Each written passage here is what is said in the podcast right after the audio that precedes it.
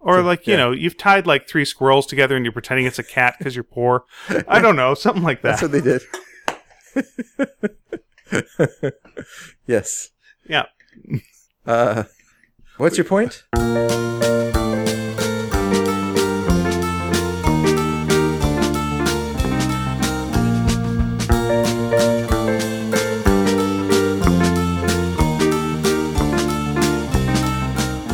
Hi everybody, welcome to Sneaky Dragon. I'm Ian Boothby. And I'm David Dedrick. And this is our 75th podcast that we're taping today. So, Yay! hey. Also, the uh, sky has turned red.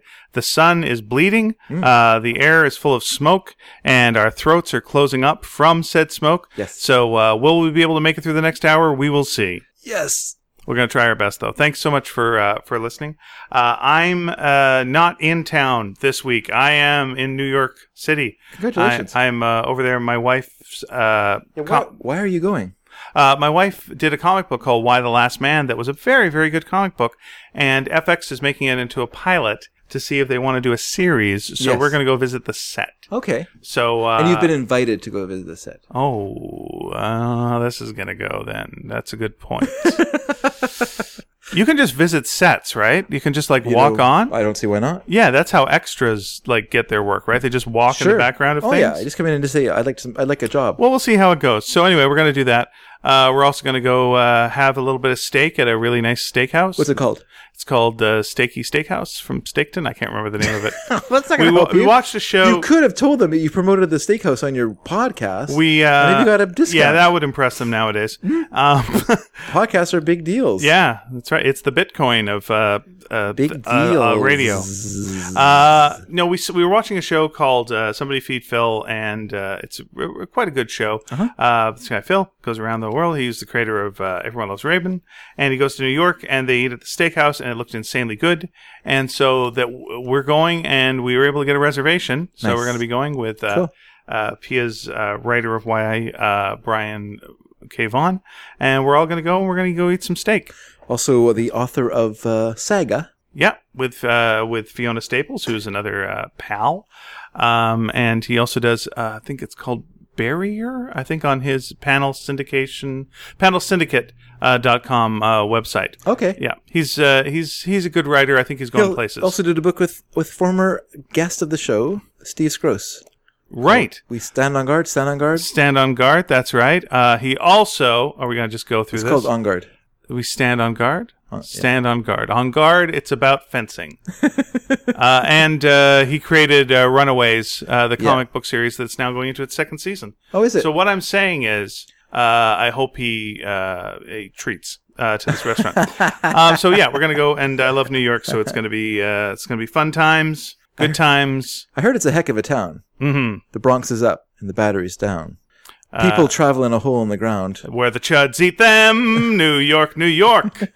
That's where the chuds are. It's very mean to chuds. when I first went to New York, I, I was telling you this. They're over, now called people of chuddery. sure, uh, Lady Chattery's lover.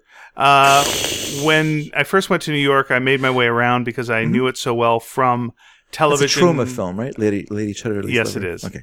Uh, after uh, Poltergoose or whatever that, that one was, Poultrygeist. That was what their thing was. Poultrygoose. Oh, Poultry Poultry Poultrygoose would also be a good one. Get, get him on the get him on the horn. There's also poultry. Uh, forget it. Doesn't I was matter. going to say poultry chewed about a Listen, beautiful ghost. this is our third podcast of the day, and we are giddy as hell. uh, we, we neither of us is a big drinker, neither of us is a big uh, drug user, but uh, we do like uh, breathing a lot of smoke, doing three podcasts Yeah. until we're insane in the brain. Yeah. Uh, so anyway, first time I went to New York, I got my I got around because I knew it from TV shows and movies. I knew it so well Yeah. that I knew the ge- general grid, and uh, I was able to like find my way around just from uh, amazing. osmosis well, that's good. So, but from you the movie Osmosis Jones. But you, oh, that successful movie. Yep. You, you, excuse me. Oh, you're sneezing like Bill Murray in Osmosis Jones. I hope you don't have a horrible virus. I do. Now you do too. Welcome to New York. Uh, but you did, uh, say that you do not know, do, do, do- you do not know what to do in New York and you were looking for advice. Too late now. I'm already there. Well, that's right. I asked it on last week's show. by this point, I'm uh, I'm already- well you're deep locked into in. it. You're You know locked what? in. I will be there for an- a couple more days when Yeah. this drops. Sure. So if you hear this right away, Yeah. go onto our website sneakydragon.com or sneakyd at sneakydragon.com and write us and uh, say what should I do in New York. Yeah, yeah. Yeah, and I'll and I'll do that. Well, they should tell you what to do in New York, not not say what to do in New York. What I will be doing, as I do in any city that I go to, though, is I will be going to every bookstore. I'll be looking for a copy of Sparks, and I will be placing it in a more predominant position Oh, in the store. okay. Hopefully, not having anyone see me do that. That's interesting. Yeah, I always like uh, display it better and put it out. That's different than me. What do you whereas, do? Whereas whenever I go to a bookstore, I always walk in, look for Oberon Waugh's diaries, Mm-hmm. 1972 to 1976, four turbulent years. Mm-hmm. Never seem to find it, and then I leave the bookstore uh, forlorn. But I always have something else that I found, so I'm less forlorn than you might think. Something I do is I go into a used bookstore, I pick up the cat that's in there, and I take it with me. Oh, And really? I've built up quite a collection of cats now. I can imagine. So, yeah. book cats are a special kind of cats. Yeah, that's what the store I'm opening is called Book Cats. Okay. And it's just cats that I have stolen from bookstores Yeah. and I sell those. Yeah. And I'm going to save enough money up from that to open a bookstore. Very, very good. It was a good idea. I like, Yeah. I like your, I like your model. Yeah. Speaking to you as a person who has a lot of experience in startups, hmm in uh, small business startups, I like your business model. Then what I intend to do in the bookstore is I intend to have a cat flap and on the other end of the like the inside of the store I'm going to put some tuna. Yeah. Mm-hmm. Hopefully cats will wander in, not be able to get out. I will then take those cats. Uh, and then when the books I've sold all the books, Yeah. I will then take these cats to another store and I will open up again the cat bookstore where I just sell the cats and I'll just repeat the cycle and see how it goes. Interesting. Yeah. And and by the way, you can only pay me in bit, Bitcoin. Oh well, that seems to be all the rage though. Like on the in the paper that I get every day. You know what I hear? What? Anger. It's all the rage. anger is all the rage. Yep. Kenneth Anger. Sure. Just don't look back. In, in Kenneth Anger. That's right. Okay. The uh, so giddy. We can't breathe. What- The air quality is the worst in North America. what can you do when uh, Scorpio's rising? Nothing but Hollywood Babylon, and that's what we're very good at on the show. Back to you, Dave. So, uh, when I was putting together my business model, when I was starting up a uh, bookstore, Mhm. is I I made a small cardboard uh, papier, papier mache model of a bookstore and brought it into the person, and he threw it in the garbage can right in front of me and threw me out of the bank. But well, I was going to say something which is in the paper nowadays is is all oh it's the rage that they have these um, uh, apps you can get on your put on your phone that allow you to buy Bitcoin right from the app. Now, you and I would be thinking, what is the point of buying Bitcoin? Is this worth anything? The answer is yes. The other answer, the other question though is why is it worth something? It's a very strange thing because it, Yeah. all it is, yeah. It's Uh, Is a it- cryptocurrency. it's a cryptocurrency. Tales from the cryptocurrency. yes, it's introduced by the gravekeeper. This will be worth a lot in many years. The coin keeper. That's right. He, he um, The buck stops here. but you know, like Use your common sense. I watched a video about it because I was so confused because they're talking about like Bitcoin mining. Sure. And I had like in my mind, of course, the idea of classic mining. I was like, there's places where people are like digging in the ground looking for bitcoins. You didn't really think what? that. What is this thing? No, I didn't really think that. But I just wondered, it's just so, so evocative of Right. something, right? Right now, uh, you sound like an elderly character on a sitcom. I am an elderly character in a sitcom. I am the grumpy old man in Zach Hill in the newspaper. The but I you mean watched Zach Hill? Because he does come across as the grumpy He old man. does- There is a grumpy old man. They're all grumpy Yeah. in different ways. Uh, but no, I watched a video about it, and you know, just showing how they have all these server banks set up, Yeah. and it's just it's just constantly doing all these algorithms searching for Yeah. these mi- hidden uh, Bitcoin uh, codes that are somewhere out there. Some have been lost forever. There's ones Oh, that of have been course. found and, and have, have been lost. It's only on one computer, and yeah, they they had a thing on uh, This American Life about that, where like there's so many people who have thrown out their computers, and it's the only record of the Bitcoin. So they go and they hunt for their computers, like in uh, in junkyards, like Okay. they hunt for their computers because there is so much money on these computers, Yeah. Oh. and only they can open it with the uh, key that they've got, okay. yeah, which is a code. Yeah. There's uh, if you go to here's the weird thing, you know Kingsgate Mall that's over here. Yes. All right, it's uh, very close to Hell Kitty Studios. I, I I wrote a song about it. If you look up Kingsgate Mall on YouTube, you'll Okay. fi- you'll find uh, a song about a mall. I sang it. Um, I'll do that right now. oh, it's okay. Forty thousand hits. It's, it's pretty good. That's uh, So, but if you go to the dollar store there, next to the gumball machine. So it goes gumball machines, Yep. that's really gumball machines, Yep. dollar store. In Yep. between that, Yep. Bitcoin machine. Oh, really? Yeah, you can get Bitcoin there. You can get a piece of a Bitcoin. Yeah, you can't afford a whole Bitcoin. No one what are you, a can afford it. millionaire? Yeah, yeah. But that's What are you, a bit millionaire? Bit Millionaire. Yeah, it's weird, isn't it? I mean, I remember hearing about it when it first started and thinking this is stupid. And now I'm now I'm looking at myself in the mirror going, "You're stupid. Should have bought." Why Bitcoin." would you have liked to have bought a Bitcoin? For what it was selling for then, you And would, then what would you do? I guess you just hang on to it. Although I Uh-huh. probably Yeah, would've- I until it probably goes would've lost nothing. it. Until it's nothing. That's how it goes. I probably would have lost it though because I've gone through several laptops Sure. since then. That's fine. Although both of them are sitting at home. But I, here's the problem for everyone who goes like, "Oh, I could have bought it for a dollar. Let's say a dollar. I It could was have bought more it than for a a dollar, dollar, yeah. and now it's uh, now it's worth twenty thousand dollars. Okay, which is not un un uh, toward Yeah. reasonable, yeah. unkempt. yeah, Uh, that's fa- but here's the problem. When do you sell it? that's the thing. Did you sell it at five thousand? Because that sounds sensible. Sure. I made I pay I paid a buck. I'm gonna get five thousand. I'm at wait, and now you're like, oh, I could have got ten, and like you sell it at ten. Well, that sounds crazy reasonable. Holy cow! Look how much money you made. And I was like, oh, I could have made twenty. Like, how do you know? It, it's just a monkey's paw. Yeah. It's a monkey's paw. You got something that's gonna go up in value, and then at some point, something's gonna happen. I don't know what's going to happen. A butterfly's going to flap its wings and fly into a circuit board Yeah. and it's going to short something out, and that's going to be worth nothing. And you're going to go, I should have sold it when I could have, and it'll just drive you mental. Well, it's the ultimate example of how currency is a is a system of of reasonable agreement. Yeah, You know, like it, obviously it has no intrinsic value. of course not. It's just a string of numbers, but you know, like it- it's a string of numbers that doesn't even is not even backed by money. No. Like the idea of like a dollar bill in your hand is that that dollar represents some sort of It used to be backed by gold, but it it's used not to be backed anymore. by gold. Not since not since the Bretton Woods Agreement after World War II. You're right, but the the the there's still the idea that the government has it has value. Like say the Canadian government or the the the the country of Canada has s- a intrinsic value, Sure. and the money the money that we produce, you know, is symbolic of that value. And so our money's worth this amount, and we and we agree on it. Uh, We agree that our dollar Mhm. is worth, ha- you know, it's worth less than a euro. It's worth less than a pound. It's worth less than an American Mhm. dollar, and that's agreed upon by everyone. We have this Sure. reasonable agreement. But the Bitcoin, once again, it's a reasonable agreement, but it seems so weird because it's not it's not in the possession of a country. Nope. It has nothing People don't trust the countries. well, not that people don't trust the country, so Yeah, the but people they who are don't, working though. in Bitcoin, most people who most people who originally were were in the Bitcoin world were drug dealers, uh, weapon sellers, and other kind of nefarious activities.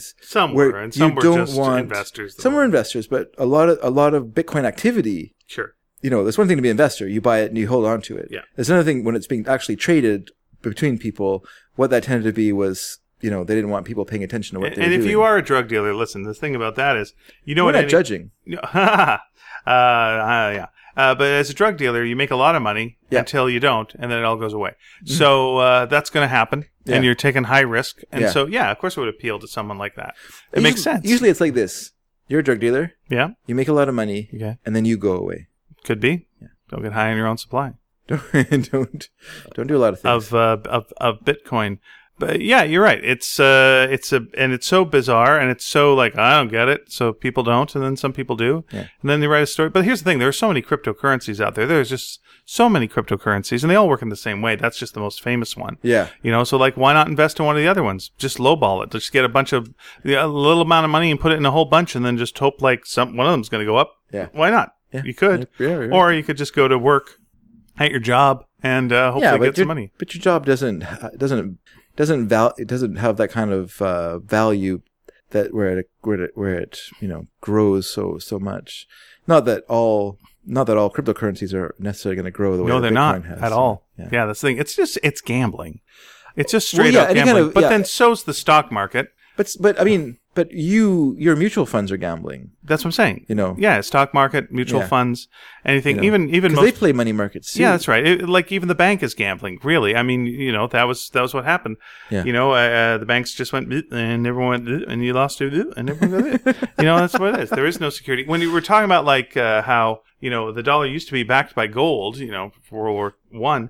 Uh, World War Two. It was World War One, wasn't it? No, after World War Two, they decided to uh, end the gold standard Okay. because countries because there was so much debt after World War Two that countries couldn't afford to. Uh, Okay, there was something that happened with gold in World War One that I had to do a essay on once. Oh, anyway, okay. Sorry. long story long story i think it was about oh i know what it was it was just about america entering into world war one and they had for the most part like just thrown money at it Yeah. and then eventually they had to throw manpower at it because they Okay. wanted to like not Sure. you know have their population go in Well, I think England had to briefly go off the gold standard after World War One, but then they went back on it. yeah And then after World War II, like I say, there was the Bretton Woods Agreement, which was signed somewhere in, in North in the uh, New England area of America, and it was agreed that they would drop the gold standard because there was so much debt hmm that everyone accrued during World War II that it would just been impossible to have a gold standard and also carry the amount of debt that all the countries but even had. even that when you're going like the dollar is backed by uh, uh, gold meaning there's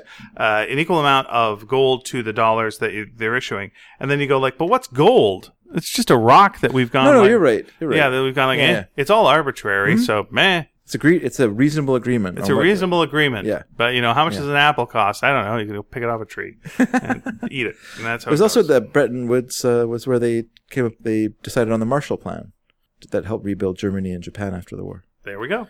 which was like the opposite of what they did after Wor- World War One, where they basically just let it let Germany Didn't go well, though. hang. No, that's exactly right. That's Yeah. why they Whoops. did. That's why they went a different way with. and uh, that's why they call what they did in World War One the whoopsie doodle. whoops. That's right. World War Whoopsie Doodle. Yeah.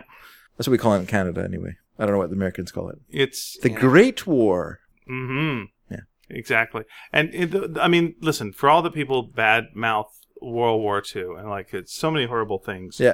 So many great television channels have come out of it. One at least. Yes. Yeah. And that is um, CBS. what? Because of murder she wrote. Yes. Okay, that makes all that all makes sense now to me. Because she would solve a murder Mhm. and then she would hunt down a Nazi.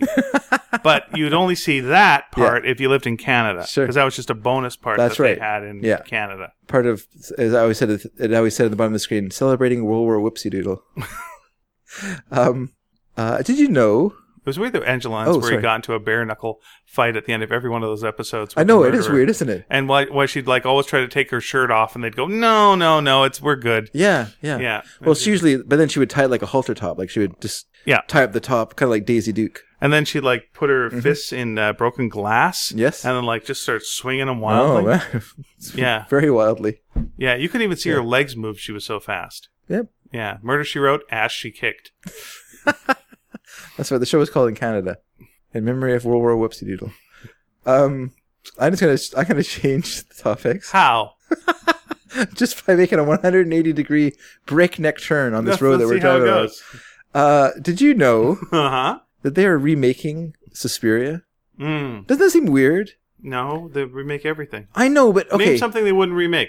Right now, anything. They wouldn't remake. That's too sacred. Sallow, 100 Days of Sodom, the the Pier Paolo Pasolini movie. Citizen Kane. You couldn't remake Citizen I don't Kane. think they would remake Citizen Kane. That's what I'm saying. You But I couldn't. mean, but okay. Well, this is, Everything else, though, I don't want to say that Suspiria is as good a movie as, as Citizen Kane. It it clearly and obviously isn't. it's its own thing. It's its own. Th- but that's the thing. It is its own thing. Yeah. And okay, the story is no great shakes. It's kind of a dumb movie in, in so many ways. No, I have not seen it. Well, it's a horror movie. You don't really Yes, dig that kind of I stuff. don't like them. But okay, well, let me explain a little bit of the beginning of the movie too, because well, not the be- but this is the idea of the movie. It stars Jessica Harper. She of the high forehead. She was in uh, Pennies from Heaven and uh, the Great Phantom of the Paradise. Okay. And she is a uh, bal- ballet student. She comes to this uh, f- famous ballet s uh, school in Germany. Okay. She lands at the airport. She goes to the school. Strange things are happening, and that's Now, was this basically the movie. founded before or after World War Whoopsie Doodle? during. Okay. And but the thing about the movie is that it's dumb. It's dumb, dumb, dumb, and also dumb. Okay. And it's just dumb. All right. But what makes it good is the elements of it. The the soundtrack is fantastic. It's by a band, I think the band's called Goblin. and it's basically this. I think it basically the soundtrack is three guys in a room hmm hitting things and yelling, okay. and that is that is the Basically, soundtrack. That's a podcast. It's very that's our podcast. it's very effective though. Like it's it's, it's genuinely scary. It ha- it's super stylized. It makes fantastic use of all this great Art Nouveau architecture where the movie is shot in Germany. Mhm. There's beautiful buildings, beautiful architecture. It's really lovely. It has all this great Bava-esque Mario Bava effects of using light, using like, like, and it's a Technicolor film, and so it really uses color well, but it ups the color. It up everything's more color than it than you it should be. The blood is bloodier than blood. The every all the lights are weird colors. Uh, rooms are lit and just red. Just things like that, right? Just really takes advantage of color to create to create mood and atmosphere, and it's it's very beautiful film. Everything about it is beautiful. Even the horrible murders in it are beautiful. It's just shot in a really beautiful way. But like I say, it's stupid. Like it's a movie that if you sat down and went, okay, what happened? A, let's go A to B, A to Z, and then back to L and Y. Why is Y now? What? Oh, back to Q. Okay. Uh, well, you know, it's just like it does not make any sense, and it, it's it's dumb, but it's a beautiful and it has scary moments, and it's it's fun to watch. But you're not gonna like want to read a no- novelization of it. Believe me. can I can I give you a theory of mine? Sure. I don't want to interrupt your your go. No, no, you go. Hey, Here's my here's my theory about that. The Please. scariest, um, like the sca- one of the scariest movies I've seen is Mulholland Drive to me, Okay. and it's here's why. Um, because Because you haven't seen very many horror movies. I've seen I, I used to see quite a few, and then they all stuck in my head, and I had to stop. yeah. Um, but here's what I think the scariest things to you are are like uh, every night you have a dr- well you have a dream or you have a nightmare and the scariest things that you s- you've seen in your life probably are your nightmares right and your nightmares aren't linear your nightmares just feel like something and they're Okay. disjointed Yeah. and they're surreal and they're just elements of things and if you broke down and just told your friend your nightmare that you'd had they go that sounds dumb that doesn't make any sense Yeah, yeah. but like in Mulholland Drive, there's a thing where a woman's terrified, and then these little old people come out, crawl from under the door. Yeah. And in a nightmare, that would be terrifying. Last night, I had a dream where uh, I was walking by a window, and it just slammed open, and this pure white child climbed through the window to come and get me. Ooh. And it was a yeah, That's I good. know that sounds creepy, right? Yeah, Uh, wh- What's that mean? Where were they? What's their backstory? Are they trying to eat me? What's going on? Who fucking cares? Mm-hmm. Yeah. It's just the moment there. It just the just the image, the feeling. That's that's the scary bit. And if you can, Well, in a- this is the thing. and Here's if the you way can in to a tell you horror right now. movie do this. That's what you get. the white child, Okay. the International Monetary Fund, yeah. you Yeah. were the Bretton Woods Agreement. Okay. It's all very clear. Yeah. All I right. don't see why you couldn't see it. Anyway, I'm just So going to obviously you smoke do this it- cigar. My mother, anyway. I get you. Or something like in The Shining, where you know the the doors of the elevator open and all the blood comes out. Yes, once again, incoherent in terms of plot. and but- yet but it, so it evocative. feels like a nightmare. yeah, so it's- Mm-hmm. anything that ties into and and can and syncs up with yeah, that nightmare feeling, which is something no. David Lynch does very well. yeah, yeah. No, when I saw that, when I saw The Shining in the theater, that that sequence was so so nightmarish and very scary because it was it was so nonsensical. They had no idea. You just you didn't know what was coming, and so it creates this real sense of fear because when you all bets are off, like, you don't know what's going to happen. You know. Right. they killed O'Grady. What? Uh, not O'Grady. That's a different guy. Grady's the guy. in- You know Grady in The Shining, yes. is it Grady? Scatman who's- Crothers. Is he Grady? Yeah. I thought Grady was the caretaker or whatever. he is a he is a caretaker and he does no, that. no, no. The caretaker who murdered his ki- his Oh, children. okay. Wasn't he different Grady? guy. No, no, it's a this different Scatman name. Crothers was a different. Anyway, it doesn't matter. But you know, once they kill him, they that doesn't happen in the book. So what the f- what's gonna happen next? But uh, yeah, so my feeling that's so okay. They're gonna remake Suspiria. Yes. If they're gonna do that, then basically they have to not remake Suspiria. No, no, you got to just use the name and then go That's your it, own direction. and go your own completely, direction. 100%. Yeah. And I'm really curious to see it. I actually want to see it quite a bit. It's directed by the fellow who directed um, Call Me By Your Name, the Okay. movie with Army Hammer and uh, that young fellow. And, And the peach. the Peach. Who's the Peach? You haven't seen the movie then. No. Okay. Okay. I'm not going to tell you. All right. I have to watch it. Uh, Eve's saw- seen it already, so it's hard for me to watch it because I, I like watching movies with other people. All right. But uh, she's like, eh, I ain't got time for this, Dad.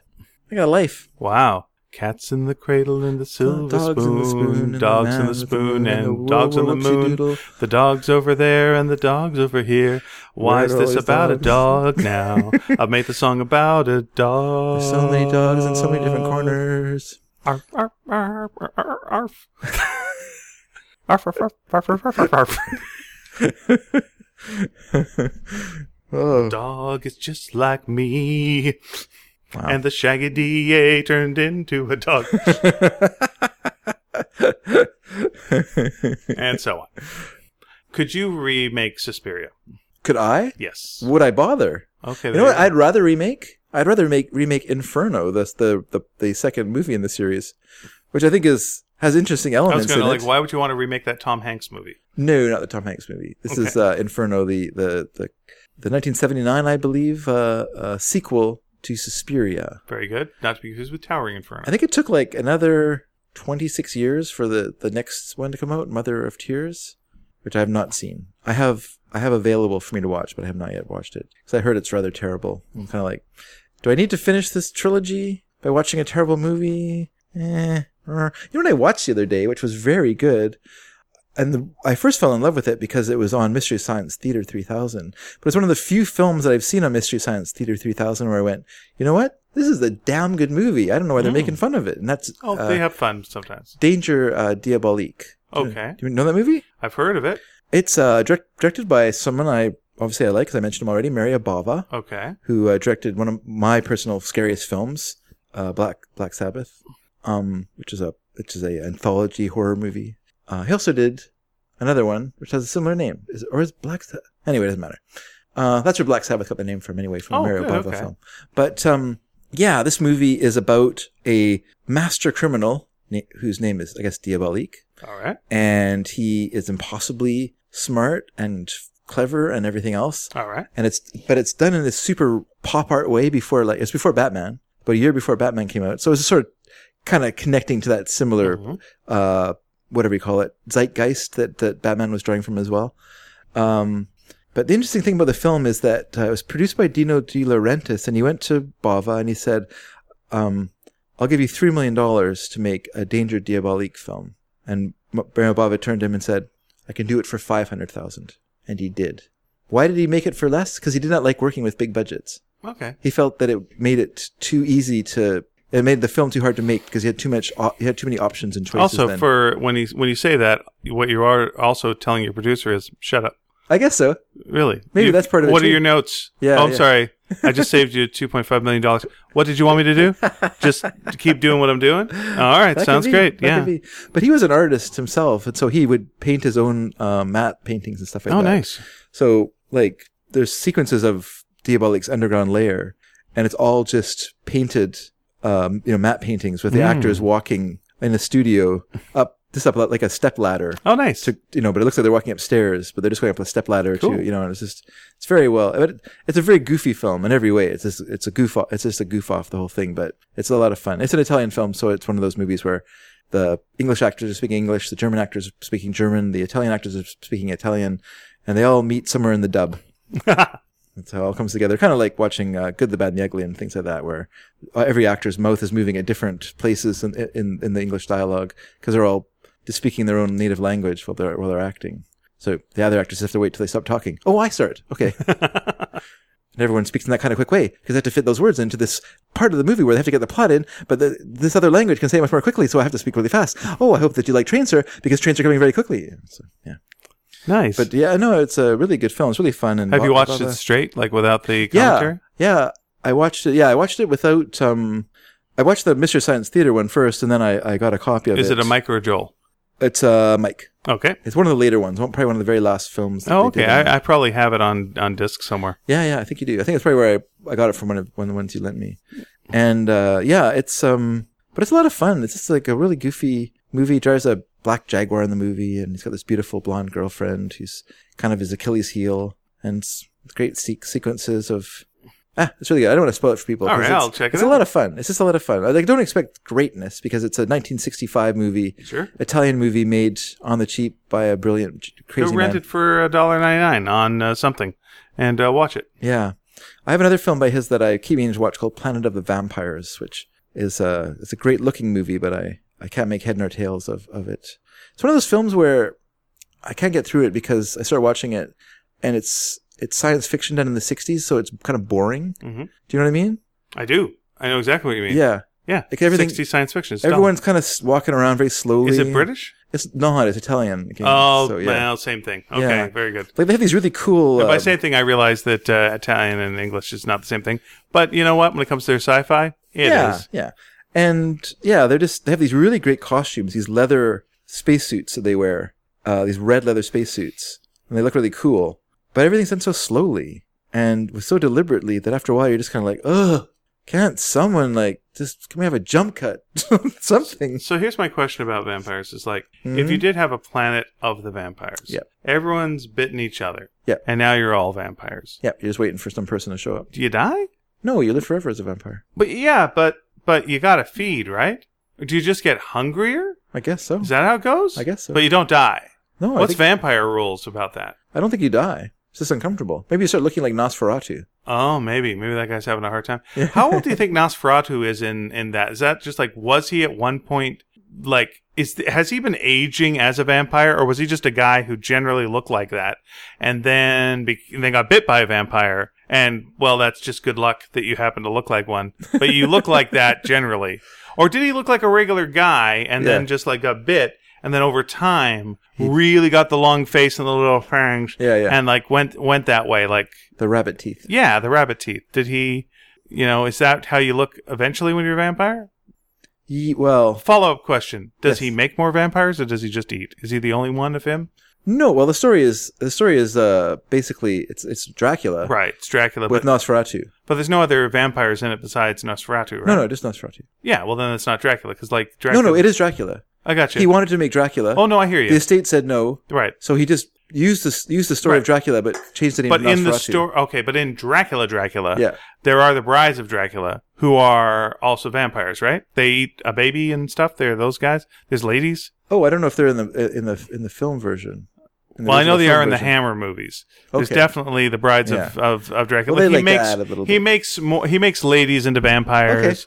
He does that. that I mean, Good that's idea. his deal. It's a good idea. You look at Bram Stoker's Dracula. He makes some uh, a lady into a vampire. He does this. You're talking about the Francis Ford Coppola. version. Coppola one, that's Yeah. right. Bram Stoker's Dracula, that version. Yeah. Uh, so, uh, but like Nosferatu is all about just eating you, right? Like he's not about changing people into vampires. What's his motivation in Nosferatu? It's been a while. I watched that movie a long Besides, time like ago. making a big shadow and creeping you out. Yeah, that's the thing. It's one of those movies where you're like, okay, this is a classic. I should watch it. This is so boring. It feels like the kind of Why am movie I you- watching You this? watch in the background on Halloween when it's projected on a wall. Yeah. Mm, pretty good. Oh, yeah. There you go. Or if there's the like cabinet of Dr. Caligari. yeah, or Once again, oh, so boring. or you're you're at the Orpheum or some big theater and they're testing out the new organ Yeah. and you get to watch it with a bunch of music and you're Yeah. like, okay, Do you know how I like to see Nosferatu or the cabinet of Dr. Caligari? I like to see them as stills in a book about silent films. they look really great. Like, oh man, that's I love that look. That's so great. That German expressionism. Oh, it's fantastic. Then you watch the movie, you're like, oh, when is this over? but could you imagine being back in the day and you're a person and you grew up when you start when you were starting Thank you to- for recognizing that. I am a person. that's good and you deserve to be treated as such mostly. Thank you. So you're a young person Mostly. and you do not have movies. It's not a thing. And then and then and then gradually movies start to come and you're like so when is this? I don't know when th- that time. When Okay. did when did uh, 1870s, when I did guess. Nosferatu come out? Because it's a silent film, right? So, Yeah. Oh, so it's clearly you could be like in your 30s and you did not grow up with movies, right? Like commonplace, you didn't see a bunch of movies. Well, weren't there movies like in the 1880s and 90s? Was that like a common thing to see? Sure. Okay. Well, there wasn't. Okay. Well, you saw stuff, but it was like a you know a hobo dancing or some shit, or like some Well, the- uh, the some Lumiere some, brothers or some, George some Méliès were cowboys working. aiming a gun at you, and you're like, oh, that's scary. So, but then you get to see the Nosferatu. It comes took a around. while for the language of film to develop. That's right. There you go. But you go and you sit down. You're like, I'm going to watch a movie. Oh, Yeah. that's great. What are we seeing? Nosferatu. Ah, I wonder what that's about. Yeah. And you sit yourself down. I think it's a puzzle. Yeah, I think that's right. That's right. Uh, and then you sit yourself down, and you're with your date. And I don't know what you eat then, like a bag of rock horn. I don't know what they had, something, and some ditch water. It was a tough time. I understand that. Sheesh. You know, you're s- you're sitting They on probably a, drank a beer. yeah, you're sitting on a chair made of broken glass. It was Yeah. it was rough back then. Sure. And then and then Very rough. Nosferatu, Nosferatu, Unnecessarily rough. Let me just say that. way too rough. Yeah. They would like coat the chairs with sandpaper. That's not needed. Yeah, you don't need that. I mean, you could file your nails. Harden your clothes. It's good. So Nosferatu comes up on screen. Sure does. You're not prepared for that. You No. you can't wrap your brain around that. Not it's at the most all. horrifying thing you've ever seen. Yeah. Well, Hmm. These this is- people are what staggering word? That's not even out- like a proper word. yeah, firstly, the word is scary Yeah, enough. Just yeah. the word scares people. Yeah. And then a movie starts. Oh yeah. Okay. That's. and then it's this vampire with in shadows Mm-hmm. Yeah. and it's horrifying and Yeah. it's huge and then you can't process that you Yeah. haven't uh, the skills then you're like leaving and you have to go out into the streets and it's night Yeah. oh just will yourself to death Oh just so terrifying you can't you can't do anything like Yeah. how could you how could you stand it no. oh amazing Well, for one thing, you you feel pretty tough because you're still digesting your box of rocks. hmm So that that gives you kind of an advantage. that's right and you're walking a possum or something i don't know what people had as pets back then it Possum. mustn't they mustn't have figured out dogs yet Not not at all. No. No, They so were- you're walking they, like were not, they uh, had domesticated possums. Yeah. Or like, you yeah. know, you've tied like three squirrels together and you're pretending it's a cat because you're poor. I don't know, something like that. That's what they did. yes. yeah. Uh, what's your point? I'm saying it's a bad idea to tie squirrels together and pretend they're a cat. I'm glad you clarified that. Glad you clarified that. Thank you. Third show of the Uh, have day, you- everybody. Not a lot of oxygen in the air. It's just weird because I love silent films. I can watch a silent film anytime. Retroactively, I wish I'd said two squirrels tied together. Oh, okay. Because that to me is even funnier now. Like the idea that you try to make a cat sized thing and you got this poor two squirrels tied together and that you're just pretending it's a cat is so horrifying to me right now. The idea. so awful. You're the one who did it. I did. I'm so sorry. I did it in my mind. I deserve all the nightmares I get. Please, back to you, Dave. I was just gonna say that I, I really like silent film comedy. I can watch it quite readily, Mm-hmm. but I cannot enjoy uh, drama. I've tried. I tried to watch the classic movies, you know, Sun, Sunset or whatever it's called, Sunrise, The Crowd, The Cabinet of Dr. Caligari, Mm-hmm. uh, Birth of a Nation, you know, movies like that, The Wind. I've tried. I honestly have. Uh, Greed, another one. I just cannot. I just. I don't know. I just. It. It just cannot penetrate. Like it's. It's lost to me. You know what I mean? Like Yeah. there's a language of those films, and it's gone. Do you think it's now. similar to kids nowadays? I say the kids nowadays. Yeah. Who, like when you put on a black and white movie, they're like, ugh, can't take it. Meh. Because they just don't have that uh, capacity to go. I, I- you've taken all the color out of it. It makes no sense. Yeah, yeah. Well, they never watched it. They didn't grow up watching it. That's right. So, you yeah. don't have the See, my language. girls aren't like that because they grew up with me, Right. and so you know, part of their You lived like at least two years of your life in black and white. part or of you their did that. part of their diet, part of their Being monochrome. their mo- movie diet was watching old movies with their dad. So they got used to watching black and Right. white films, and it's nothing to them, you know. And so you know, they can watch color, they can watch black and white, they don't care. But yeah, a lot of kids like we had like friends with my daughters came over and. My daughter was like, "We got to watch Monkey Business because you've never seen it. It's a great film." And she put it on, and they're like, "Black and white, blah." One of them just went to sleep, Mm. you know, like just in a protest to having to watch black and white. It's okay. I have a nice protest sleep. Yeah. It's By the good- way, if good for you. anyone's protesting, yeah, it's a nice way to do it. sure. It's good for you, good can- for everybody. two things: beauty sleep and protest sleep. at the Same time. Get it. Get it all. Get it. It's a full but, package. But you're like that about that old, those old movies. You can't quite process them. yeah, They I don't- totally they am don't that way. connect. And I and I wonder if it's something that you could teach yourself if you had the patience and time to you know to enjoy those movies. But the you know comedy is almost not all comedy, but comedy, especially physical comedy, is so universal. It transcends language. It transcends so many things. It transcends time. You know, to me, Buster Keaton or Charlie Chaplin or Harold Lloyd or whoever are as funny now to me as uh, you know, maybe not exactly as funny, but as funny as, as they were to people at that time period.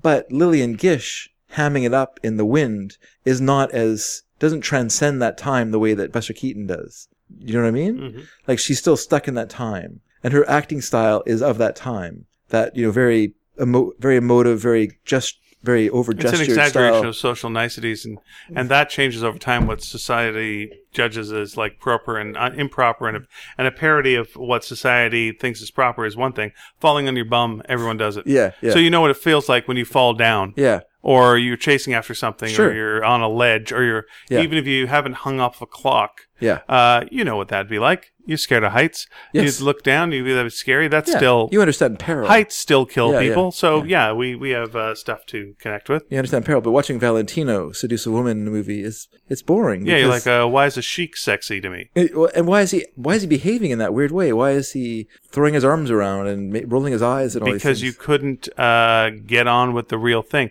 Like you can just like go to your uh, computer screen and you could watch some pornography and watch some people. What? having Wait a second. Full on You- sex. Can you write this down after the show? I certainly Yeah, can. Let please. me write it. It's www any fucking thing online.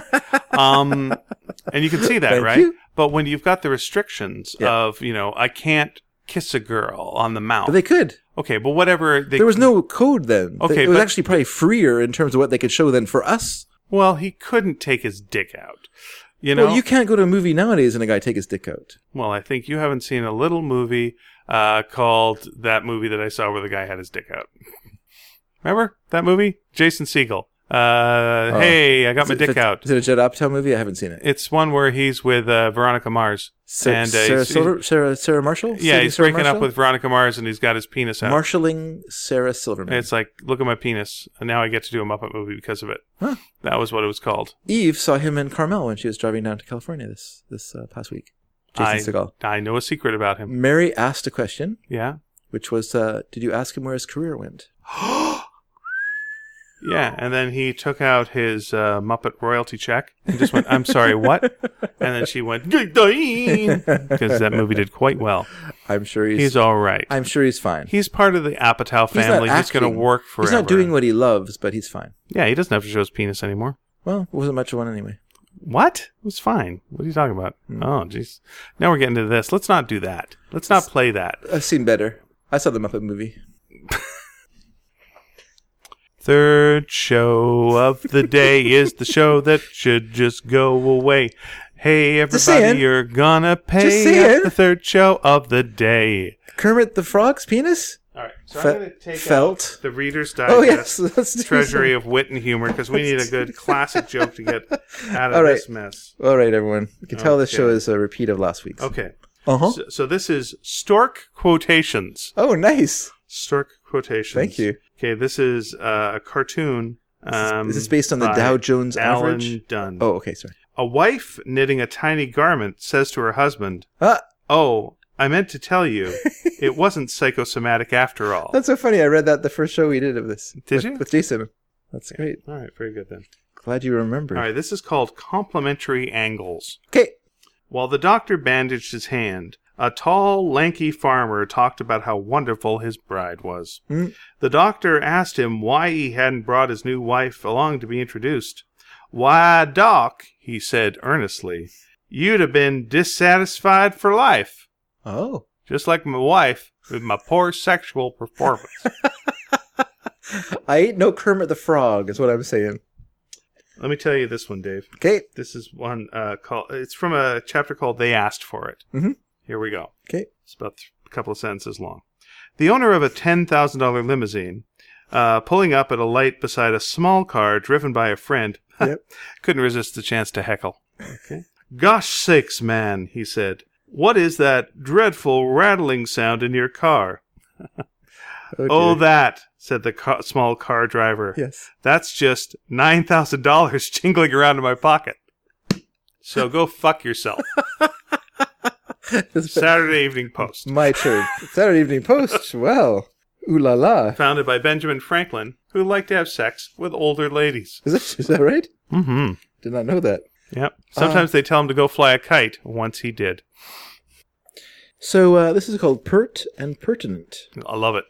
These are all like Jeopardy categories. Sh- Shortly after Admiral Byrd's notable polar expedition returned from the land of ice, someone asked one of the men what one thing he missed most while away.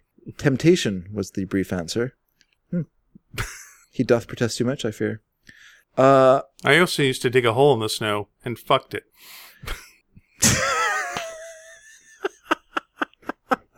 pert and pertinent. Dorothy Parker, Mm. when asked for the two most beautiful words in the English language, said, check and closed. There you go. Um, huh. On the maiden voyage of the col- colossal and luxurious Queen Elizabeth, one passenger summoned a steward and said, Would you please direct me to the Atlantic Ocean? there we go, everyone. There you And go. then they got pushed into the sea, where they That's right. drowned He before l- being eaten he by li- sharks. He lifted her above his head, carried her to the edge of the, the boat, and threw her into the ocean. There it is, madam. he said. Justifiable homicide," said Fuck the judge. you. That was from Collier's. All right, I'm going to do, give you two. And then Oh. we'll go. By the way, I don't read these in advance. I'm reading these at the same time you are. Really? This unlike, is- unlike me, you're saying? A dash of bitters. Man to a psychiatrist. Okay. I have neither illusions nor delusions, Okay. Doctor. My problem is that I exist day after day in a world of grim reality.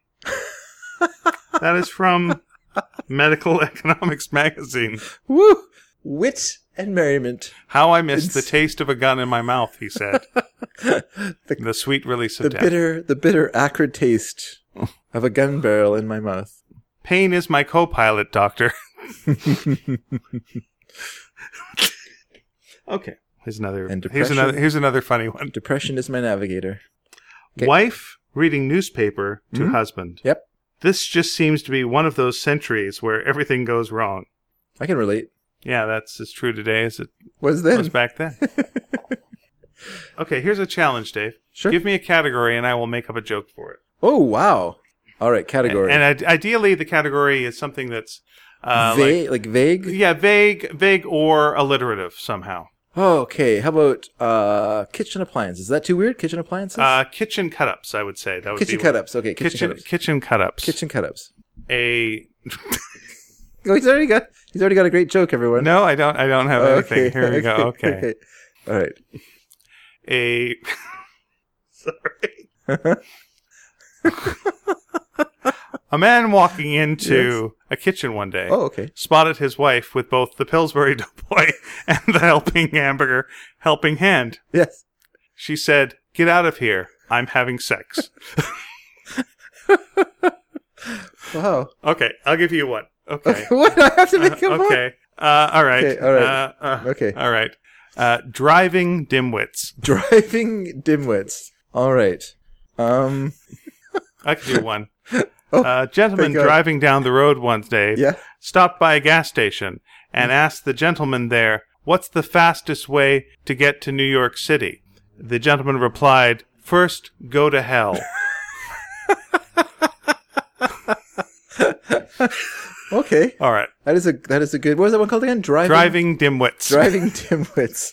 All right. Let me, here's one for you. Um. this is not going to be like Please say yours. it with a straight This face. is going to be corny. this Sounds is a good. corny one. You ready? I like it. Okay. All right. Uh, okay. The middle-aged man was driving in his car when he had a breakdown. Why was he okay? Why? He had a spare tire. A gentleman was at the side of the road uh, when Oh. a car pulled up next to help him. yeah. The person exited the car and noticed that the man was having sex with his car Okay. from behind. Yes. Uh, the person said, "Oh my gosh, is that is that difficult?" And the person having sex with his car from behind went, "No, but afterwards I'm always exhausted." That's great. How many people listen to this show with their parents? I know a couple do. There's this, okay. I have to tell you, I'm gonna wreck it. But this was one of Chico Marx's favorite jokes. All right. There was a man. He was in the woods and he got lost. Hmm. He was lost for days, lost for weeks, and he finally came upon this cabin in the woods. But he'd been alone for so long that he couldn't resist himself. There was a hole in the there's there's a hole in the side of the cabin, Hmm. and he couldn't resist himself. He unzipped his pants and started fucking the hole. I see. All right. Suddenly, there's a person behind him. They said, "Excuse me, would you mind doing that from the other side? We're eating dinner."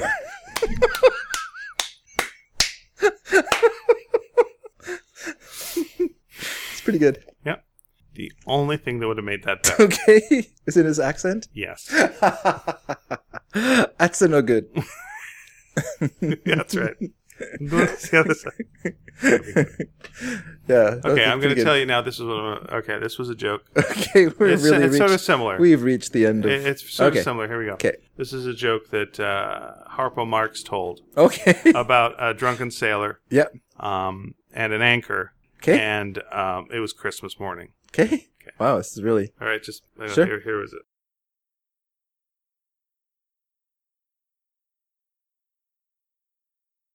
Which is pretty good. No, it's very witty. I mean, to be fair, it's a it's a visual joke. yeah, yeah. No, no. Maybe not the best thing to do on a I don't podcast. know why you did that wrong. and had of little course, if you tried in real life, it Yeah, would be yeah. incredibly painful. no, no, Uh, but No, I no. think it does really sum up what the true meaning of Christmas is to a pervert. to, to to to a loathsome man. Yeah, Yeah. you're right. Yeah, And now you find out why Yeah. he always wears the long coat. sure, sure. Now I know what he. Now I know what he was hiding. It's a little depressing. I don't know if we can finish doing full marks now. Actually, after that, but oh, oh well, that was pretty good. Thank you Thanks. for that. There we are. Yeah. Third show of the day is the show you wish wouldn't say another word, but we're going to keep going because we promised you an hour. What's so great about this is okay, when we do a normal show, What's a normal show to us? well, I just mean when we do like a regular time, whatever it is, Sure. two, one and a half to two hours, Yeah. whatever. But we'll be talking for about 20 minutes Yeah. and then we'll die. We'll both die and we'll kind of stare at each other Yeah. in panic. But somehow one of us will think of something to talk about Mhm. and that'll carry us on. And then we seem to get like this weird second wind Sure. and that takes us right into like three hours. We, we passed that second wind two shows ago. Oh yeah, yeah. so I don't know what we're going to, I don't know if there's Well, a third it's- wind. Is this such a here's thing? here's no. Truly though, this is and and uh, this isn't a true story like those other true stories we've been telling through the whole episode. Uh, Yeah. If you ever have an awkward pause in a conversation, they Yeah. say to look at your your watch. Yeah. It will almost always be twenty after or twenty two. Huh. Those are the two times that awkward pauses occur. Yeah. And uh, and there you are. It's it's weird then that people are that predictable in the sense that there's also a rule, and I can't remember what it's called, but it's like a three month rule. Like a new employee at a at a bu- at a, at a new job will work well, will work beyond you know, kind of work to you know full capacity, whatever, for Yeah. three months, and then they'll inevitably come down to reality, Right. and they'll start to be more at a you know their own normal working, th- whatever it is, bad, who knows. But uh, and Lisa always Lisa was, says like at school, teachers always blame Halloween for the kids getting bad, Hmm. and they're like, well, if it wasn't for Halloween, you know, it totally disrupts the kids' school schedule with this stupid, this stupid night and all the carry on before it and fireworks and all the rest of the stuff that boys like to do and, and, and all that stuff and parties and whatnot. You know, school would be fine. But once they have that, that night of fun, they just can't get back into school again. And this is like, no, it's three months. It's three months. Three months are up. So everyone is going to now drop their their effort Sure. level because they they're comfortable and they don't need to try as hard because they they figured out wh- what they what minimum effort gets them, gets them. You know, and so you know, not everyone's like that. Some people can can maintain an elevated work or you know keep a high standard, but most people it'll drop down a bit, and that's just natural. But it's just interesting that there's like a time Sure. of 20 minutes or three months, you know, and not six months or five months. So some people do four and some people do one, some people do most, almost always the three, three, it's just weird. What's your uh, most uh, productive time of the year? Mine is like late September usually. I'll get stuff done real like that's just the perfect time for me. The weather is great. Uh. I'm able to get out and do things. I'm able to write things. I'm able to make things. Uh, I- it's before once you get into November, you're starting to slide into Christmas. Yeah. And you're going to get everything shutting down. Everything just seems to be shutting down a bit. You can't really do stuff in the summer because people are away and hollow uh, and, and whatever. In the spring, I don't know, maybe a little bit, but it's more wet and uh, and you don't know. But yeah, that just like near the end of September, Hmm. I can get a whole bunch of stuff done, uh, unless something is happening in my life that uh, I've got to deal with Yeah. separately. But that's that's my time of year. Maybe it's different for me because I'm not, things I do, I don't have to deal with other people Mhm. to do them necessarily. Right. So, Is there a time of year that you find the most uh, energetic, mm, or just pretty consistent? Through I'm the pretty year? consistent throughout the year. Uh, summer is the least comfortable time for me. I do not like summer. Mhm. I don't like being hot, so I don't. Because you know, you can dress for the cold, but you can't undress for the heat, Mhm. as I like to say. Well, I strip naked. right. And he will go. I get what you mean, Dave. Put your clothes back on.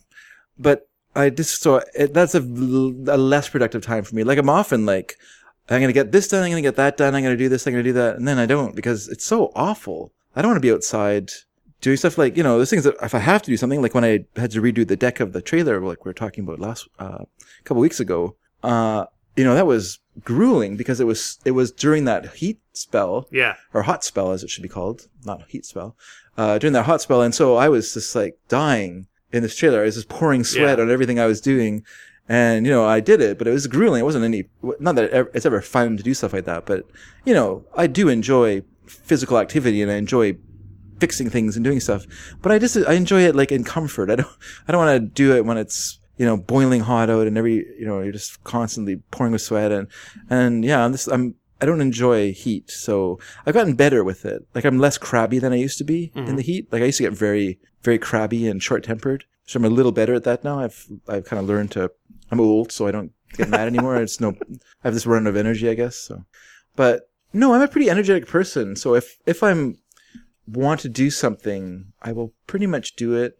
My biggest problem as a productive person or a non productive person is I have a terrible workflow and I have a terrible way of organizing work. I'm not a, sm- am not smart in that way. Lisa is the opposite of me. Like Lisa is, I shouldn't say she's the opposite of me, but she is different than me in that she's a person who she's super organized and very, very direct. And so when she needs to do something, it just gets done right away. And that's not me. I have to like think about it and plan it and consider it and ruminate on it and meditate and then do some cogitating. And then finally I might, might get around to doing it or it'll be too late and I'll have to get, get onto it later on because I just missed that window of opportunity. And that's just how I am because I'm a, I think because I'm sort of a, uh, you know, perfectionist, which I inherited from my parents who were so critical that I have this need to like do everything just so uh, which is really destructive to your getting things done because you're then you're kind of stuck in this in this horrible loop. And I wish that I was good at, and I know I should do it, but I just you know I just never do. Which is like you know if I could write down objectives, Okay. you know, like write down in a list what Mhm. I want to do. So then I have a written out idea of what needs to get done, and that Sure. gives me a sense of when these things can get done, which I don't. I'm always like, I'll remember to do it, which I don't. And then I also wish I was good at like planning on a calendar things and stuff like that. I, I do sometimes, like, you know, when we did the Sneaky Dragon, um, when I was going to England and we needed to book three weeks of shows, Sure. I was very organized with that. I had everything planned out. I had guests planned out. I had each show, what, what show we were recording each time we were recording, because we were recording the current show and then we were recording a jump ahead show and Yeah. I had it all written out. And that kind of stuff. If I did that more often, I would be way more organized and probably more productive, but I, I always, I always don't. I just want to throw myself into a project and not plan it. And that's probably the wrong way to, to approach any, especially if you don't want to do a big project because it just becomes so overwhelming to you that it's hard to see what, where you are. It in depends. it. Yeah, it depends what kind of big project you want to do, and then see if that had worked without the list. And if it hadn't, then yeah, the list is Yeah. the way to go. Like, are you getting the stuff done that you want to get done? Like, is Not- there no, no, no, honest with you, no. okay? Is No. there a big project that you want to do? You don't have to say what it is, but is Yeah. there one, a big one that you want to get yeah? done? There's a couple of things I'd love Okay. to do, and and you know, and part of it is time, just time, because Yeah. I'm busy. I work a lot. I work a lot and stuff like that. So that's part of it, but also just time management. You know, like when you do when you go out to do something, do it. Don't go on to you know music sites to read reviews of records. Like just get your work done. Is there anything like uh, that you can do uh, for these projects while you're say at home? Say you're watching TV. Do you have to like really full on watch TV? When you- Yeah, I don't like you watching can't TV. split it like- up? Yeah, I don't like Yeah. doing that. I feel like it's a waste of time. I might as well not watch TV because there's just no point. like to at night, uh, what I've been doing lately is because I write tweets for Mad. Yeah. Uh, you know, we'll we'll watch something, and I'll I'll be going back and forth with like you know uh, different news sites and trying to find things. and, Yeah. you know, see what this is the anniversary of or, or whatever. And Pia's usually working on some sort of editorial cartoon thing or what have you. And so we're kind of it's we're watching a show that we can split focus on. Yeah. Yeah. You know, and it's just something like you know this. This would be an example. We'll watch an old Remington Steel. We'll watch something like that. Oh, sure. Right? That. Yeah. and it's like that's fine, you know. Yeah. Or there'll be like a show that we really like. A, a, I'd watch a Better Call Saul, and that one I just straight out watch because I want to pick up the details and Yeah. what have you of. yeah. and that's the thing. Like, I I don't watch Remington Steel, and I I don't watch those kind of shows. I just watch shows that I think will be good. Yeah, it's like a procedural view. I'll watch an Yeah. elementary that way because Mm. like I can look up and I'm kind of like I'm not losing anything. Yeah. Yeah. The rhythm of the show is like that's Yeah, fine. yeah, you know, that's a show you really don't need to see, but I don't watch it, so that's Mhm. how that's how I don't see it. Uh, yeah, I just you know most yeah most of what I do I need to do, and that's the other thing. Like we were talking about this a little while ago, but if I'm writing, I can't I can't think about what I'm writing away from the paper in front of me. Sure. I have to be in the moment of writing to to be able to problem solve and, and figure Right. out what I want. If I think to myself, oh, I'll think about it and I'll work it out, it's not going to happen. It's, Mhm. My mind won't stay on the subject long enough for me to to work it out. Usually, there's been times when I've like planned like a whole comic book out in my mind, just on the cr- in cross trainer or whatever, because I was that focused. But it's very rare for me to be that focused. Usually, I'm like, woo, uh, and that's just my mind. I just don't have a mind that um, I'm very absent-minded, and I, I just don't have a f- that kind of laser focus. Okay. I mean, uh, but the thing is, you don't always have. Okay, like I've changed the way I've worked considerably since I've been younger as well. I mean, that Sure. stuff can change, and you'll find ways Yeah, yeah. to change. It also depends if you're working with anybody else too. you know, there's lots of different ways of For going about it. It sure, sounds like yeah. Uh, most of the stuff you're doing is very solo Yeah, yeah. minded. Yeah, and I guess for you, like say with Sparks, you have Nina waiting on the other end of this Mm-hmm. for pages to start to draw, and so I don't know if that gives you incentive to get get it done. So you Or we feel also, that yeah, her and pressure. I jammed on uh, some ideas for the next Yeah, book. yeah. You know, and she added the things she wanted to draw and ideas, and Mm-hmm. that's, you know, kind of inspiring. But then, yeah, it, it does then become a, a big chunk of time It- it's been it's been annoying with the heat you know because it is so much time just Yeah. sitting and and it's puzzle it's puzzle solving Oh, it's totally. just puzzle solving it's just But that is how sort do of I the get that from is sort of the this to most this? fun part of what. yeah when and you're then you writing. you write something at the at the end you know like something uh, where someone will pick up a wrench and now it's like okay now i've got to go back in the story and find out where did that wrench come from Yeah. and i gotta just have a character at some point just casually Uh. grab a wrench to use on something and then put it on a table without thinking about it Yeah, yeah. so that like later on when someone picks it up it'll seem like organic and we're all in a world where this is what this is and it's not just this you know forced forced thing uh, it's a, it's yeah. So it's like constant. That it's like I can't. I'm sorry to. I'm I'm turning it around and making it about me because that's you know selfish friend. Um, I have a real hard time playing chess because I think of all of the moves too much and it gives me a screaming headache. Uh, and it's a lot like that with writing. Sometimes the longer the project, you know, and this is a long project yeah uh, b- b- because it's uh, you know I- I've got this entire world and all of the parts of it are demanding attention, and you and you tend to one, and now that alters the thing that you've done in the past, and you've got to go back and you got to deal with that. But there's all these other elements that you've got to deal with at the same time, or you're going to forget about them. And Yeah. It's so it's so tricky. It's so it's it's it's it's so hard, and then you've got to like make it seem organic, and then make sure that it's funny, uh, Mm-hmm. even though it's stopped being funny to you a long time ago because you've seen it now so much. yeah You know, but That it's the is- same that thing. is I think, tricky. like if anyone's doing a horror movie or anything where you've got to elicit an emotional reaction, you know, the thing that you initially thought was scary when you're writing it over and over and over again, then it's like, well, this is just normal. It's not scary to me anymore. Yeah. But it's like, oh no, wait, I've got to remember that was scary, and here we go. And, yeah. But I would, uh, I would, uh, my, yeah. I I think, think well, comedy's the same. I mean, yeah, you're right, but in the sense that comedy and horror are very similar. Yeah, in the sense that both of them requ- have a, follow a pattern, and they have to have like s- the timing has to be correct. So in a horror movie, you have to have the correct timing to your scares. Yeah. Otherwise, you'll spoil them, or you it'll be too long. Or right it'll you've got to stretch it out you've too got much. to in both cases have you can have like a, a funny scene that's not laugh funny but is in like oh this is a funny situation i'm enjoying watching these people in this situation same thing in a scary movie it's not a oh my god it's a oh i'm getting creeped out you Yeah. know it's like you can have that with comedy as well and then you've got to in both those cases start off with a realistic scenario that people can relate to Yeah. before you take it and deviate into this world and then you've still got to surprise someone with enough that they can't predict what's what's about to come you got to like deliver something that's true and yet is also uh, surprising to them and hit them at a gut level and boy that is tough uh, after you've written that and rewritten that and rewritten that and rewritten that to to know if that gut level reaction is uh, still going to be valid Yeah. yeah Well, you'll be happy to know that uh, after we talked about that the radio show that I'd written a number of years ago, I went home and I dug out the scripts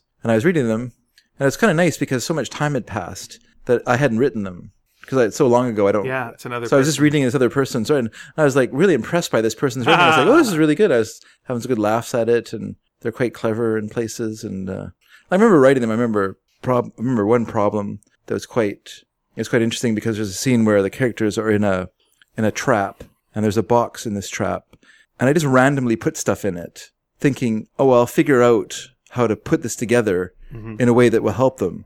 And then as I was writing, I, I was trying to think of how to get this to work. And I was like, this is stupid. I can't even think of how to, like, I had an idea, but I was like, this is, that's a dumb way to do it. So I came up with a completely different and much cleverer, uh, solution to the problem.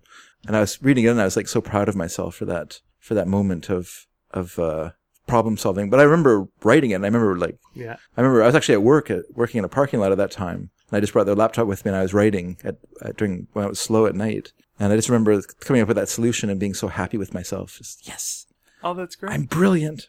there is something to it where the person who wrote that stuff is different than you, even if you wrote something the day before. Yeah. You know, you're you're a different situation.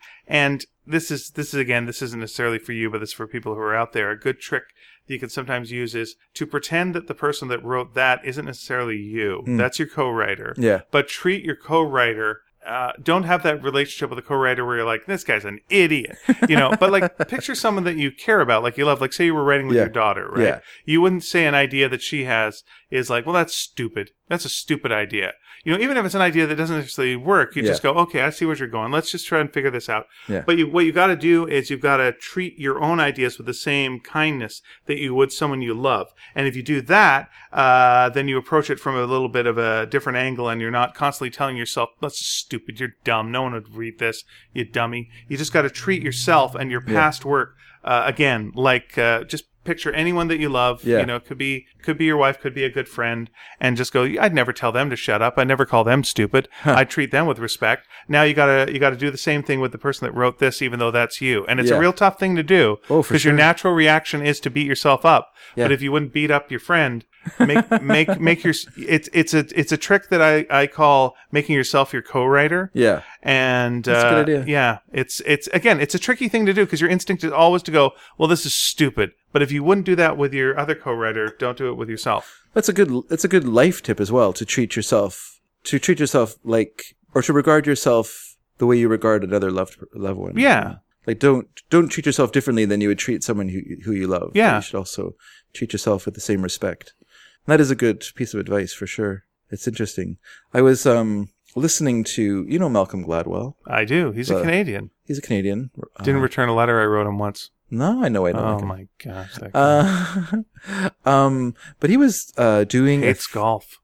is that right? Oh my gosh, he hates golf. Did he say it's a good walk spoiled? Yes. Oh, he's yeah, he did do that on his uh, He's on still his. that Uh, from Mark Twain. no, I believe he, he I believe he I paid him, quoted. credit him. yeah, he did. What a He jerk. was talking about golf courses on his revisionist history podcast. Uh, I was listening to one. It was called uh, 12 Rules for Life or something like that. okay. Apparently, I didn't know this, but that Jordan Peterson guy who's so so uh, controversial right now, uh, the way he became well known is he wrote a book, 12 Rules for blah, blah, blah, which has become like the thing to do now. He's not the only one who's written a book No. with 12 rules in People it. like it all broken. down. everyone's, everyone's doing it. And uh, Yep. First of all, you know who did it like originally, but it was a little bit less because it was back then. Yeah. Moses. 10 rules for. Yeah. Yeah. Ten rules for life. Yeah, that was not Moses who wrote that. But anyway. um, well, technically. yeah. Yeah, you're right. He he wrote it down later Oh, okay. because because the original The tablets person who are so wrote it- heavy. Well, no, they broke, right? They Oh. all broke, right? He threw them first of all at the at the golden uh, calf, golden- right? The golden triangle. Pus, pus them, uh, toss them. I Yeah. don't know. Go ahead. Uh, so yeah, he was. So he's, he said, "I'm going to make up my own my own uh, twelve rules for a living." Okay. And he said, "And I have one rule: always pull the goalie." Yeah, it was good. That was a really good episode. That was Yeah. interesting. And for people who haven't heard it, and you can listen to the show if you if you really want to hear it, it's Malcolm Gladwell's podcast, Revisionist History. Uh, he's talking about in hockey, there is a there is a tactic that player that teams will use near the end of the game if they're down a, a goal.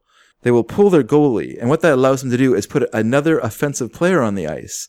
Usually, a guy who's fingering the people in the audience. No, no, I'm kidding. These another player. okay, another- Dave. hopefully Dave goal flipped scorer. the bird. He was not fingering people in the audience in the way that Literally. you might be thinking. Wait, well, I hope people aren't thinking that way. Come on, guys, get your minds out of the gutter.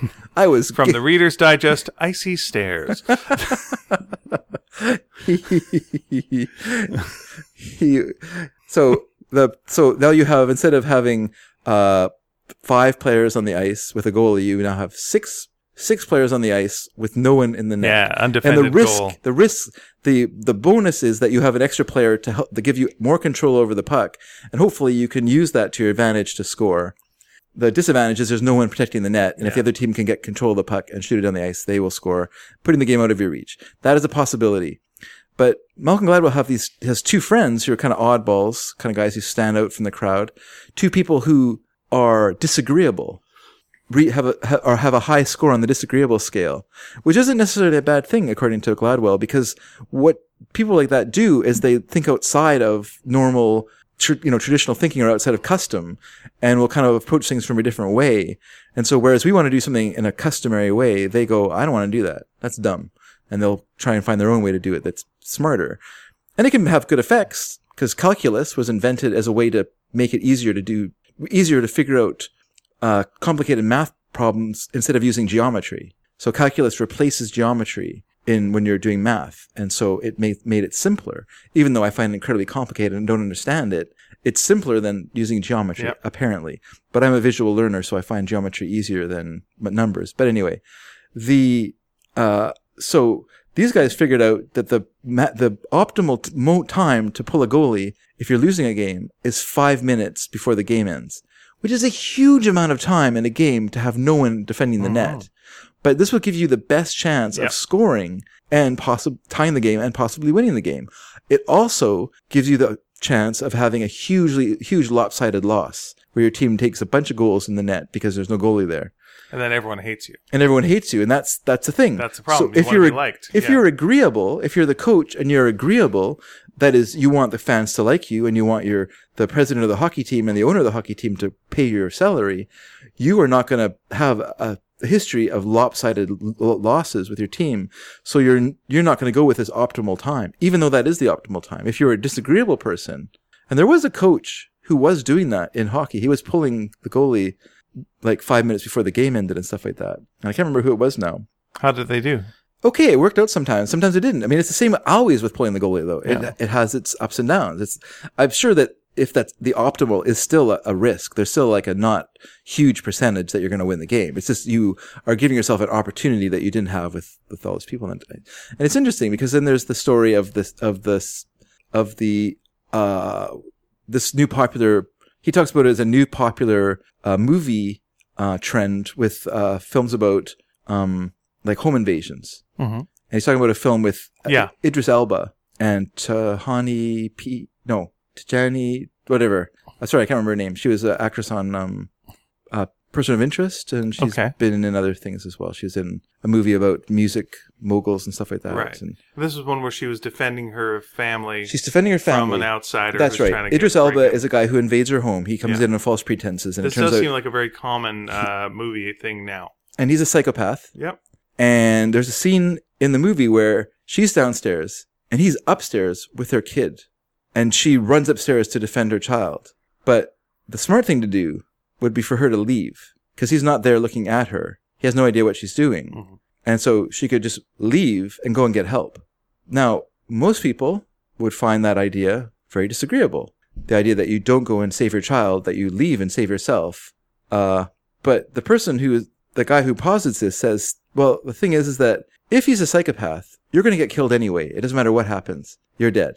Your child is dead and you're dead. So if you can escape, you have a better chance of getting help than going up upstairs Right. if he's not a psychopath, if he's just doing it for control, then you've taken away his control because you're gone and there's no point for him to do anything to the kid Right. because it has no, it serves no purpose then other than dumb revenge. And what's that, what's that worth? So it's an interesting argument. Actually, I thought it was really kind of an interesting Right. show. The the human factor in there is like you know you're going like yeah he's a psychopath, but you've got uh, also a mental disorder, which is uh, that you will protect another uh, Yes. being yeah, uh, over yourself. exactly. So you, uh, the second that your child is in danger, you've taken yourself out of the equation Mhm. because you're not thinking, "How can I?" If it was just you and them, Yeah. your thoughts would be, "I got to protect myself. My Yeah. safety is paramount. However, I can do." it." of course. Once the child is there, then it's like it doesn't matter if I, yeah. I've got to like do Yeah. whatever I can. Those for this. odds, those, all those things, all those, all those, uh, theoretical ideas just fly out the window. Well, it depends what your goal is. If your goal is the best outcome would be you alive with your child,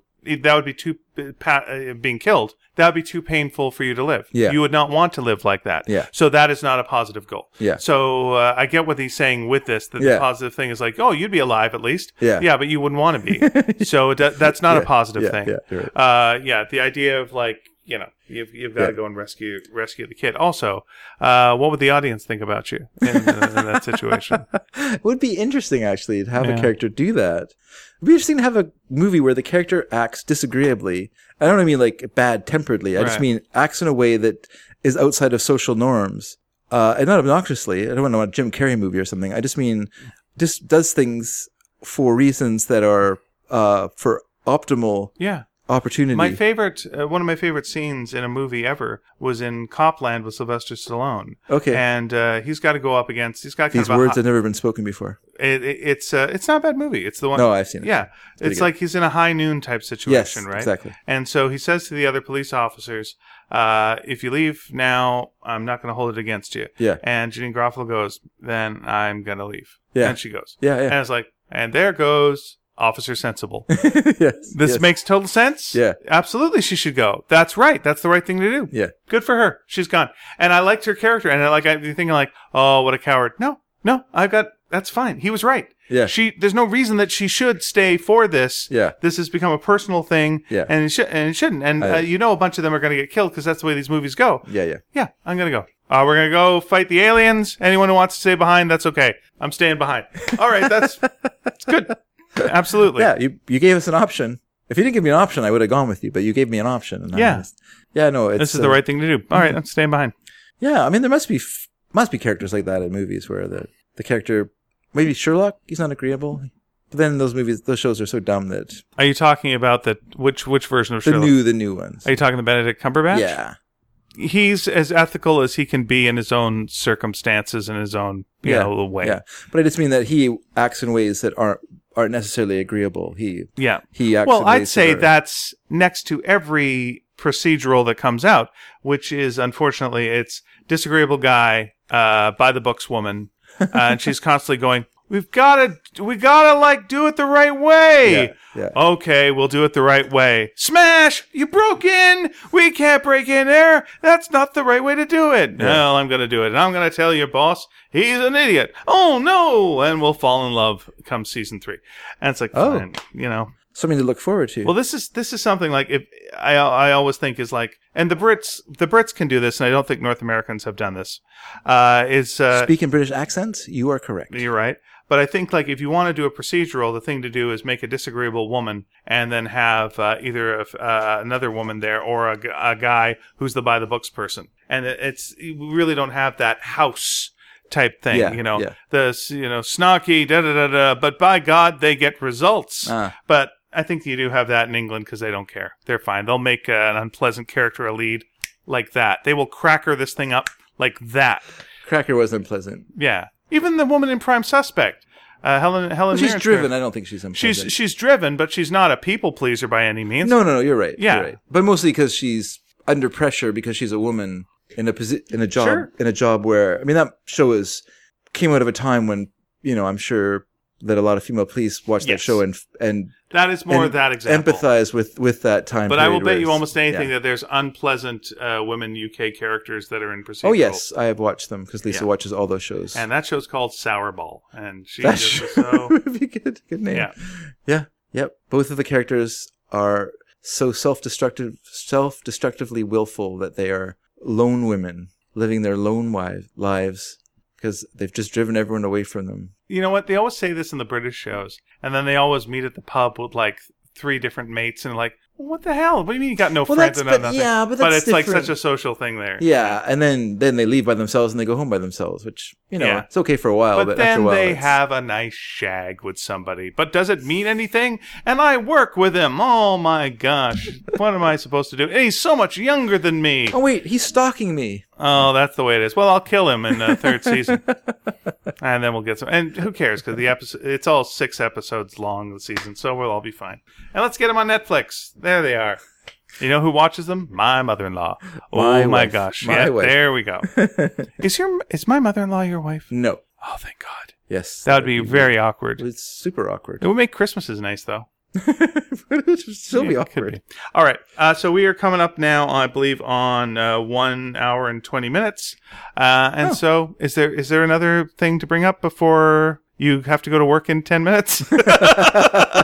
Because it is right now for us one a.m. in the morning. Oh, it is 1 a.m. in the morning. We've been doing this since about six. Yeah. Uh, with an exception of a pizza break where we went and had pizza and just kept talking like this. so that's the way it is. But when we talk in when we talk in a restaurant now, I find that I'm like I'll drop subjects really quickly if I think that oh that would be good to talk about on the Ah, show. that's a good point. Oh, well, no, we'll talk about it on the show. And then Or I talk forget, about hot wings. then I forget about it. Okay. So So, fo- I'm dumb. So uh, we love to hear from you as well. Uh, we're Do sort of- we? You know what? I don't like hearing uh, from Daniel. So Daniel, shut up. Really? I don't know who. Do we have a Daniel? You do. oh, sorry. Okay, I don't like hearing from Stephen. I don't think- Stephen, Yeah. you and Daniel shut up. also, uh, Wilhelmina, okay. What about her? shut up.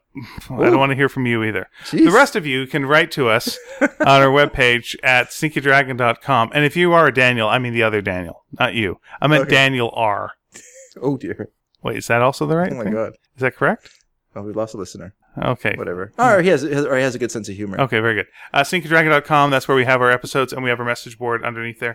Uh, post on there or uh, write us uh, email wise at sneakyd at sneakydragon.com. So sneakyd at sneakydragon.com or go to Twitter, sneaky underscore dragon, or go to Tumblr, sneakydragon.tumblr.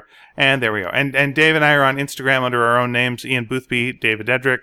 You can go there. Uh, and uh, hey, why not buy our book, Sparks? It is in bookstores now. Also, I've got a comic book coming up from Image called Exorcisters I'm doing with Giselle Legacy.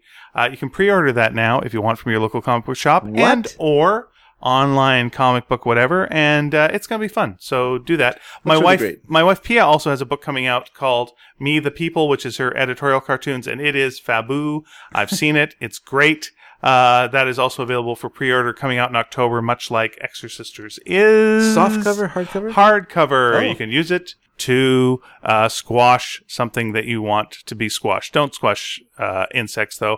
That would bother some of our uh, our listeners Yeah. who are fans of insects. I don't like squashing insects myself. No, don't don't do that. Uh, you know what? It, uh, use it to uh, make uh, tortillas.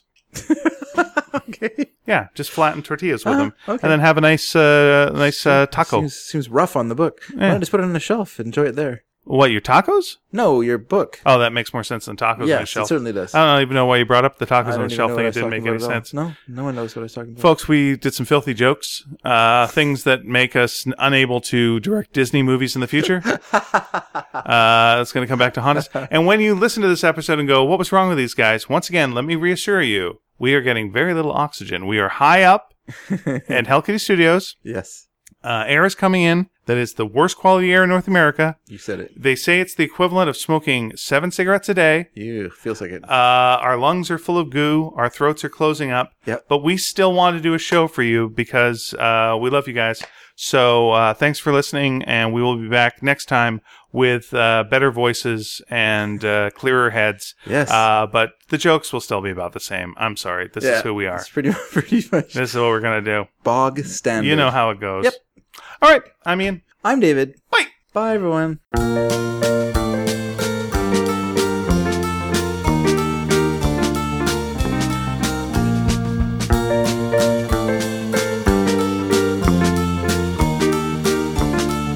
Woo! Pulled it out in the end.